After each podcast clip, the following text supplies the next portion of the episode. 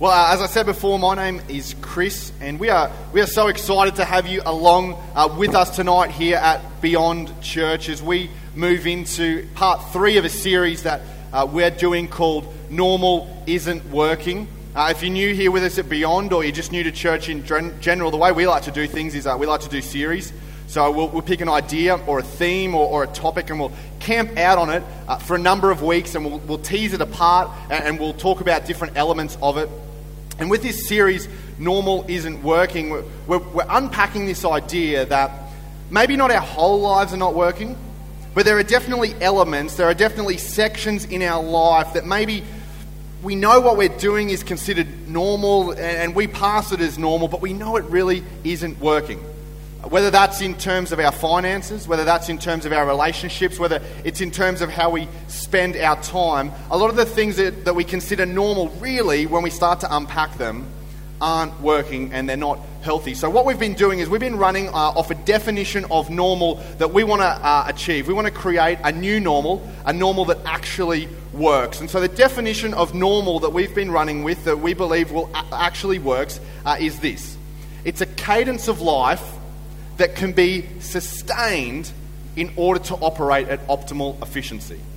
So, a cadence of life, a speed of life that can be sustained, not sustained just from 9 till 5 and then you crash, not sustained just from Monday to Friday and then you pass out for the weekend, not sustained for, you know, a term if you're a teacher or 48 weeks, you know, if you get four weeks of annual leave uh, if you're in another workforce, not sustained for a year or two years, but sustained for your life and, and not so that you can just get by. We want you to be able to operate at optimal uh, efficiency.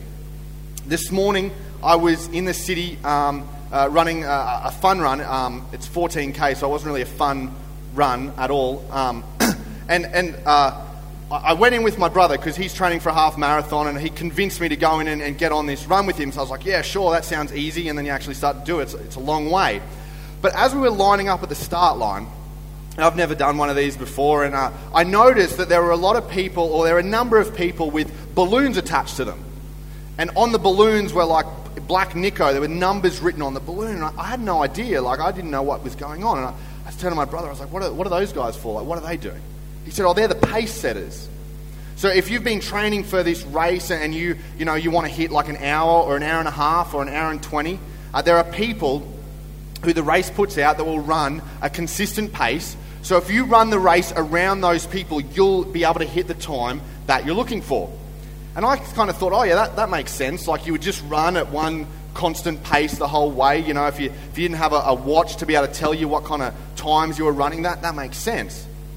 But it was really interesting listening and then watching the people around you as they begin to uh, compete and begin to run the race. They kind of fell into one of three groups. Now, there was the group that knew what their average pace needed to be. They knew, like, on average, you know, we need to, we need to hit this, this pace for, you know, this. Uh, when we're at the 7k mark, we need to be hitting around this pace. When we're at the 10k mark, we need to be around this pace. And so, they, in their mind, they're not worried if their pace goes up a, a little bit or down a little bit because they're trying to operate in that optimal efficiency. They're trying to go through the race at that speed that will allow them to operate their optimal efficiency. But then you get the people who think that what I'll do is I'll start the race out really slow and then I'll catch up to the pace runner in front of me. So they run well within their limits for the first part, but then they just fly for the second part. And by the time they get over the line, they're just so exhausted, they're so, they've got no energy left because they're not operating at an optimal efficiency. And then the, the third group, they're the kind of the funniest ones to watch, is the, the people at the front who just go out at a million miles an hour. Uh, they go out and, and by the sort of 4K mark, the 5K mark, you see them walking. The ones who have got to the 7K or the 8K, they're sitting on the ground. And then you notice it as you go through every drink station. You know, the first time they sprint through, they don't get a drink. Then they'll grab a drink and throw it over themselves. And then towards the end of the race, they'll be stopping, having a look around, grabbing two or three drinks, like bending over, taking their time. And it's all because they're not operating at a cadence that is optimally efficient. They're pushing themselves into that red zone and expecting they'll be able to continue. And so, with this series, we've been looking, uh, last week we looked at the idea of time and how we can create a new normal, a normal that works in regards to time. And this week, we're going to look at your finances. And if you've never been to church before, uh, or maybe you have been to church, maybe one of the reasons you left church was because all churches talked about was money and how they want your money. And well, I want to let you know I don't want your money. In fact, I want to help you with your money. Um, last week, if you're with us, the thing we said about time is that your time is limited, which, needs, which means you need to limit what you do with your time.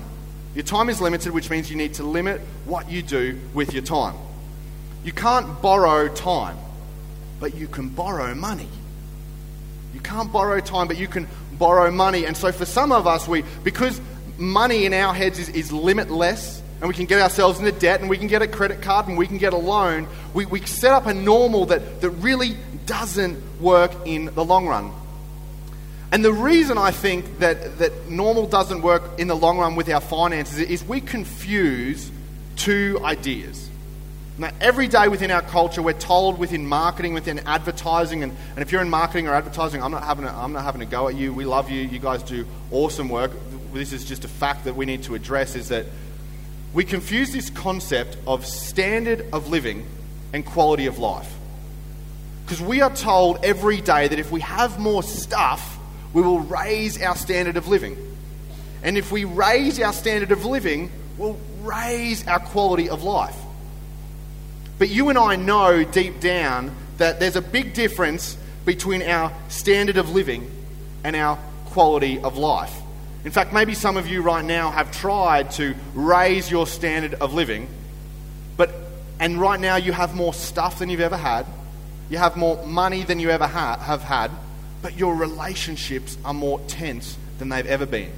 It's like walking on eggshells because you're in debt and they owe money and, and you don't want to bring it up in the house because that always just leads to a fight. So you just kind of just try and tiptoe around it until the budget comes out or the pay comes in. And you just, it, it's a source of tension despite the fact you have more stuff and more money than you have ever had.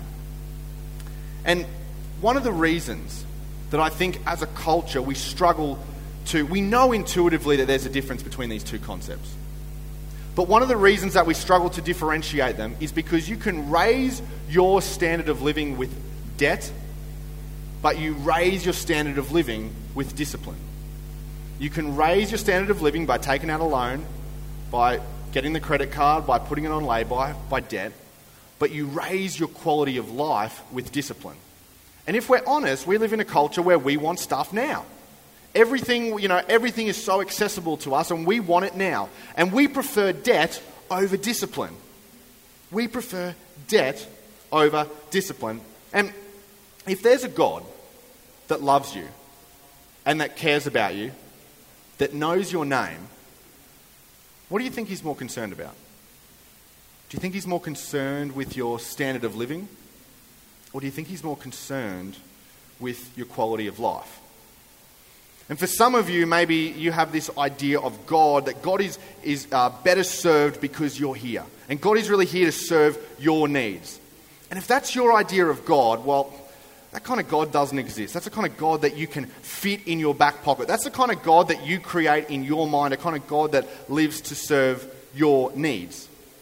But if, if we believe in the Christian God, if we believe that Jesus actually came to earth to give his life for us, to actually give himself as a sacrifice on the cross for us, what do you think he's more concerned with? Your quality of life or your standard of living? And maybe if you're not a church person, that's hard for you to understand. Oh, God loves me. Oh. So let me give you another example. Would you rather have a marriage that is awesome or a horrible marriage with cool cars. Some of you have probably tried, some of you may very well have tried the horrible marriage with the cool cars. You know it doesn't work. You know, you've got all this stuff, but when the garage door comes up at night, you, you kind of cringe. You're like, oh, they're home again. You know? Because although you've got all this stuff, there's so much tension in that relationship and there's so much distance there. And so tonight, what I want to do is I want to uh, give us a, an idea that we're going to unpack uh, and we're going to uh, tease it out uh, with the remaining sort of 15 minutes that we have left. But this is the idea. So, creating a new normal financially may lower your standard of living, but it will raise your quality of life. If we want to create a new normal financially that works, we may have to lower our standard of living, but ultimately it will raise our quality of life. And maybe me just saying that right now has caused you to be like, oh man, you're starting to think about all the times you've compromised a quality of life for a standard of living. Maybe, you know, you, you just took the loan out for that car that you really, really wanted and you had to have it. Your finances weren't set up, but right now you're thinking like, oh man, if, I, if I, this is bringing back memories, if only I hadn't done that. If only I, would maybe not, maybe I'd been satisfied with my quality of life and stopped trying to raise my standard of living. Maybe for some of you, and this applies to guys and girls, um, maybe for some of you, you stand in front of a wardrobe that is completely full of clothes. You have racks and racks of shoes that you bought because you like them and you thought, if I have these clothes, I will raise my standard of living. And you stand in front of all this stuff that you bought and you say, I don't know what I'm going to wear. I bought all this stuff to raise my standard of living. I was going to make me happy. I don't know what to wear. And before we, before we kind of take the next step, before we um, begin to, to move in, I think it's important that if you're not a church person tonight, I understand for you that, that you're going to push back against some of this stuff. And I, I'm totally cool with you just taking this as a motivational financial speech. If you want to just edit out all the Jesus stuff, that is totally cool. I get that. But if you're a follower of Jesus here tonight, I want to be really direct with this message.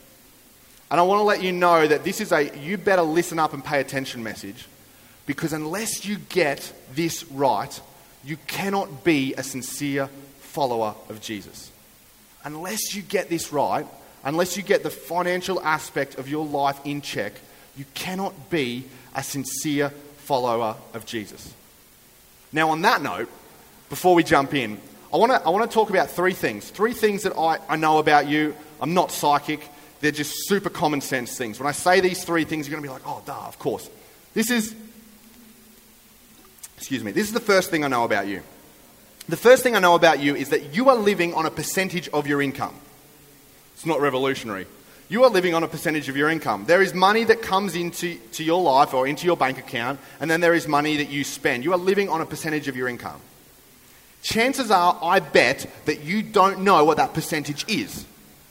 You are living on a percentage of your income, and you don't know what that percentage is. You're going to live on a percentage of your income for your entire life. Isn't it better that you know what the percentage is, or better yet, you decide what percentage that you're going to live on and what that percentage is. Second thing, second thing that I, I know is if you had a little bit more, you would be fine. If you had a little bit more money, it would, it would be okay. And, and if you had a little bit more money, then you'd be able to afford that stuff. There wouldn't be so much tension, there wouldn't be so much stress. I don't think that's true. I think if you knew and you decided what percentage of your income you were going to live on, then you would have enough and you wouldn't be stretching yourself. Here's the third thing you felt the same when you made a lot less. You felt the same when you made a lot less. In other words, that whole idea if I had a little bit more, it'd just be okay. You felt the same way and you said the same thing when you earned a lot less. Chances are, for those of you who, who are in the workforce or those of you who have a part time job, if I was to go back to the 15 or 16 year old version of you, and tell you what kind of money you would be making in your life, you'd be like, wow, that's incredible. And then I would tell you, but get this, you're going to be financially stressed. 15 or 16 year old version of you would look at me and laugh. There is no way I would be financially stressed if I was making that much money. And, and we laugh, but that's, that's kind of true. We giggle, but, but that's true because this, this is something that we all wrestle with. We all wrestle with this tension.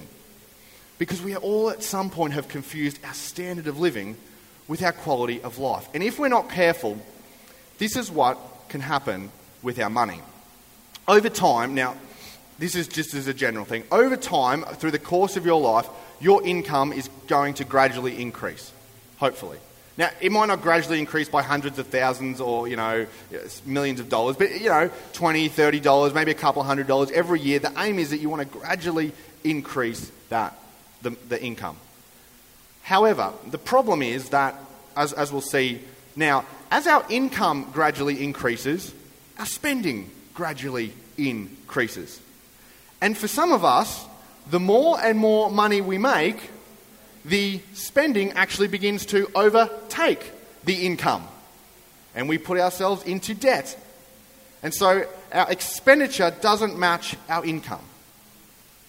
What, we want to, what I want to achieve tonight, or what I want to get you to start to take the first steps towards thinking about, is creating a graph that looks something like this.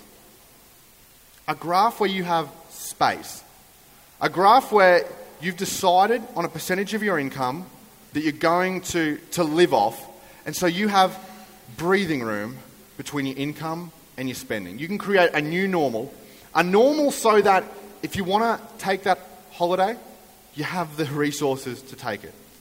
You know, if, if the car kind of malfunctions, you've got the space to be able to afford that.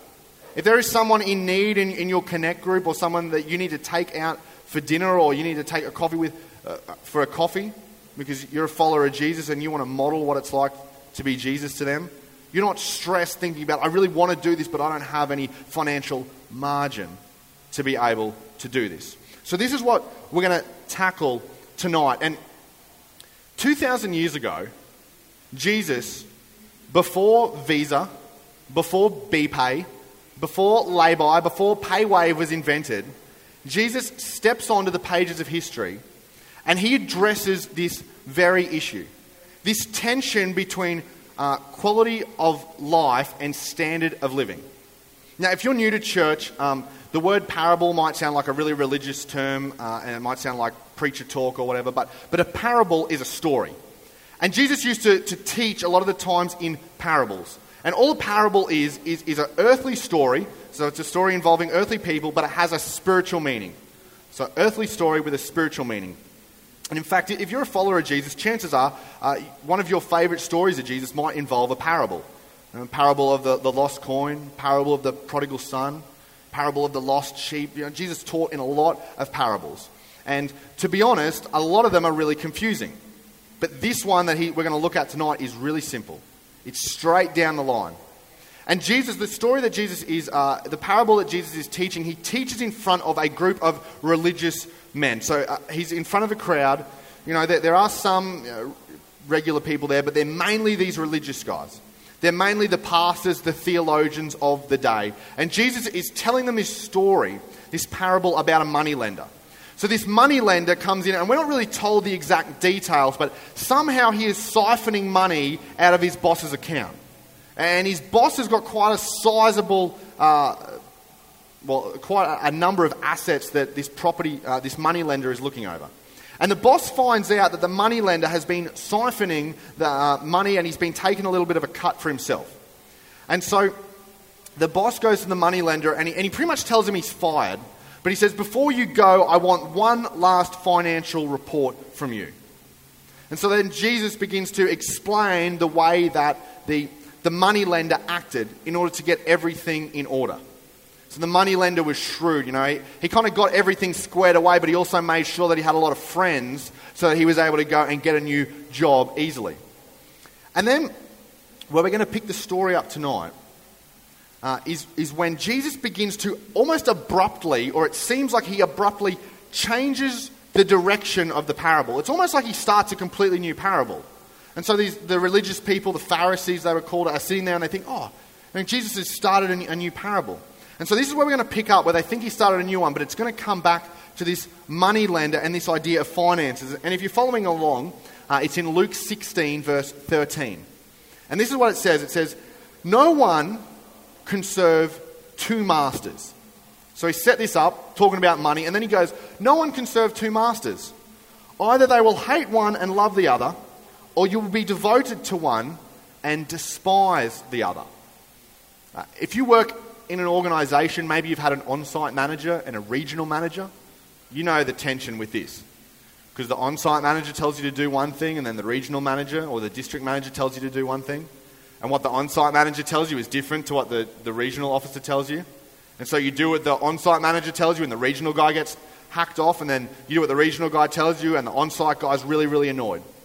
And so, so these, these Pharisees and, and these religious people are like, okay, Jesus, we cannot serve two masters. Okay, we get that. And then Jesus brings it right back around to the point of the money lender, the parable that he told of the money lender. And he says this He says, You cannot serve both God and money. you cannot serve both God and money. And these, these, relig- these guys knew, you know, the scriptures, they knew their Bible, and they would have been like, hang on, God, Jesus, don't you mean that we can't serve God and the devil? Jesus would have been like, no. You cannot serve both God and money. And for some of you, if you're a follower of Jesus, you love coming to church, you love singing the songs, you love going into the connect groups, you love reading your Bible, and, and you open up the pages of your Bible and you read Matthew, Mark, Luke, and John. And then you read the way that Jesus tells you to handle your finances. You read the way that Jesus tells you to follow him in this area of your life, and you say, I wish I could, but my credit card won't let me. I wish I could, but because of my loan repayments, I can't follow you this way. I wish I could, but because of all the debt that I'm in at the moment, I can't follow you in this way. And it's really hard to be a sincere follower of Jesus when Jesus asks you to give everything to Him. And Jesus says you cannot serve two masters. And, and, then, and then you say, Oh, I want to follow you, Jesus. I want to follow you, but I can't because of this issue over here. And this is exactly why Jesus brings this up. Because for us as followers of Jesus, this is a spiritual issue. This is a spiritual issue that hits right at the core of our need and our desire to want to control everything. And your heavenly Father isn't putting these limits in place and he doesn't say these things to keep you from keep something from you. He says these things and he addresses these things to draw you away from the edge of your financial limits so that you can have some space. So that you can have some financial margin and so that you can create a new normal that actually works. And more than that, is because if you're a follower of Jesus, if you believe that you are the church, God wants you to have a quality of life that reflects His life in you. God wants you to have a quality of life who, that reflects His life in you. And maybe, maybe for you it's just a struggle to think about, to unpack, to understand. Okay, so I know that this is what Jesus requires of me as a follower, but I'm not sure how to do it. I'm not sure, maybe, maybe no one taught you about finances. Maybe you just kind of grew up in, in your church, or maybe they never talked about it. Or maybe even if you're not a follower of Jesus, just no one's really talked about finances. So, what I wanted to do tonight is I wanted to give you five steps to help you begin to uh, only serve one master. And if you're not a follower of Jesus, then to just get your financial state in check. Now, I am, I am so aware that no one lives their life by steps. I get that. Uh, I also get that you guys are incredibly smart. So, to be honest, the majority of you will probably only need step one.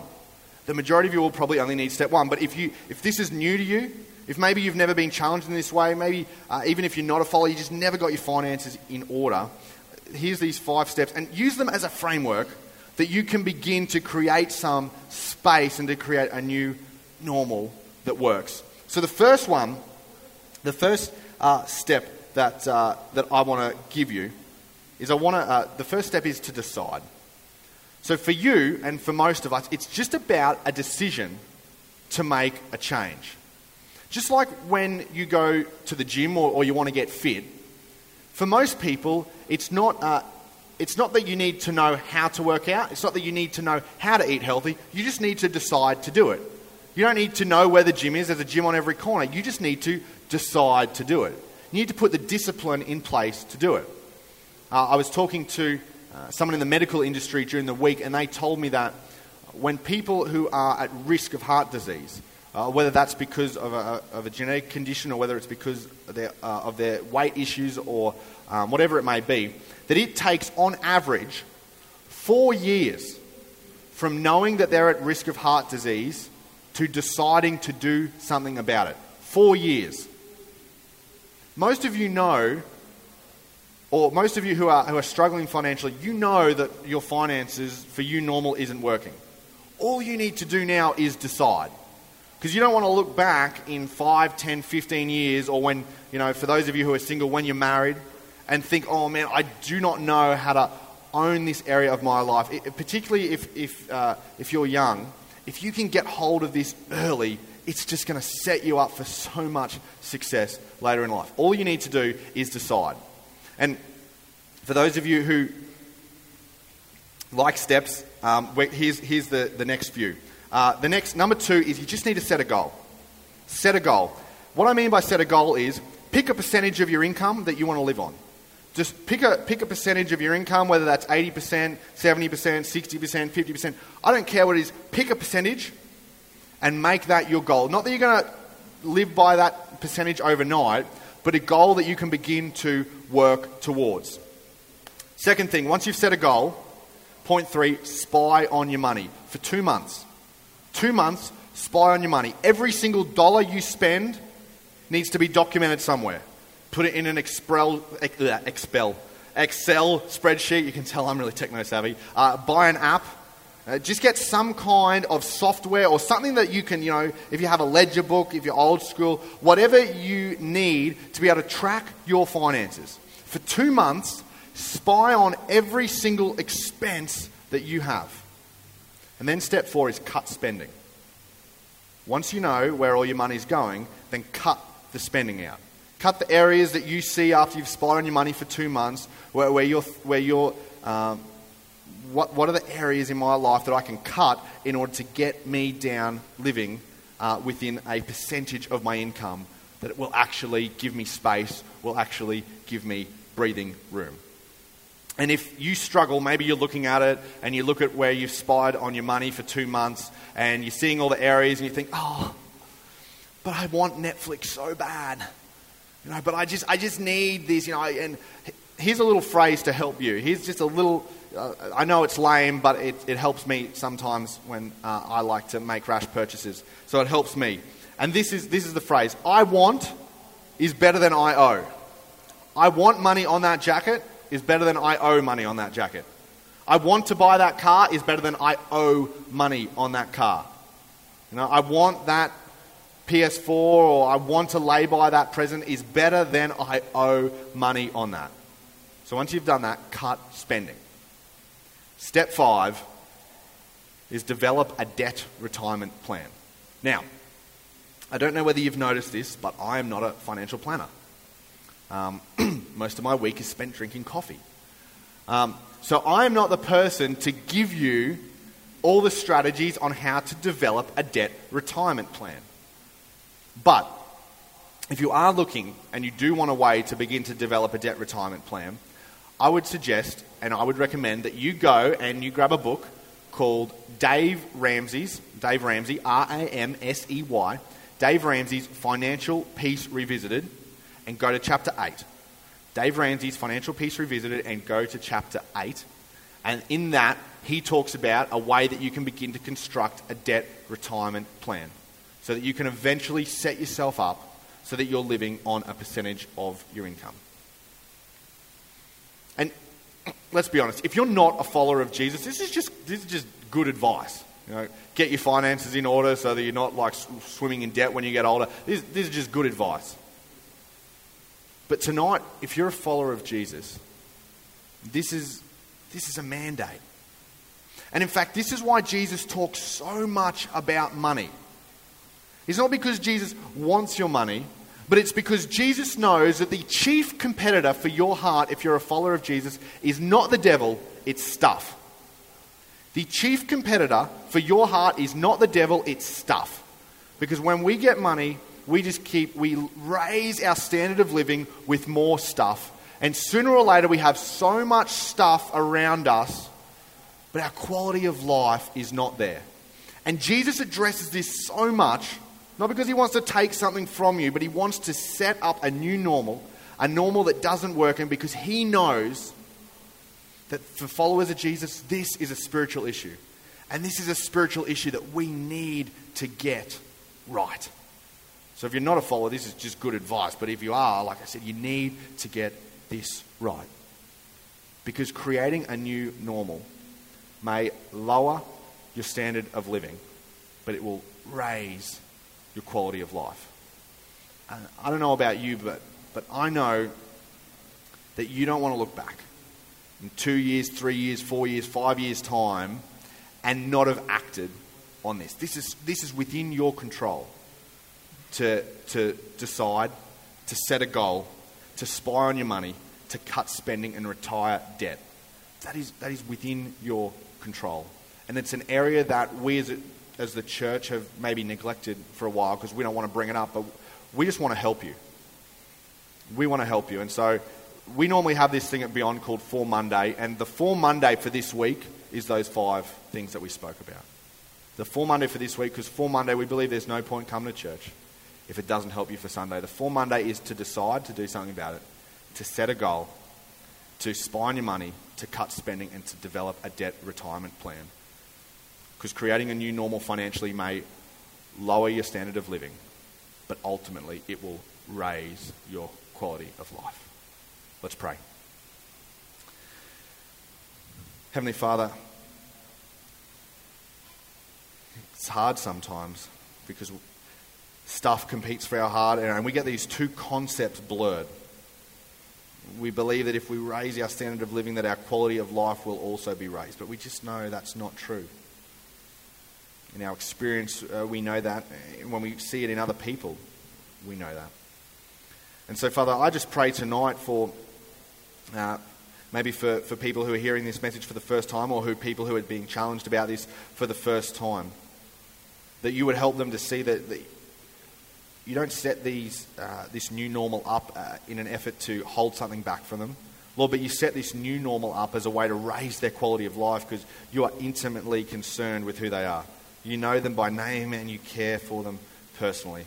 And Lord, you are far more interested in our standard of living than our quality of life. And Lord, Jesus came into this earth and Jesus died on a cross to raise our quality of life ultimately when we step into a relationship with our Heavenly Father. So, Father, I pray for, for any, uh, if this is pressing on someone's heart tonight, Lord, I pray that they would decide to begin to take those first steps. In Jesus' name we pray. Amen.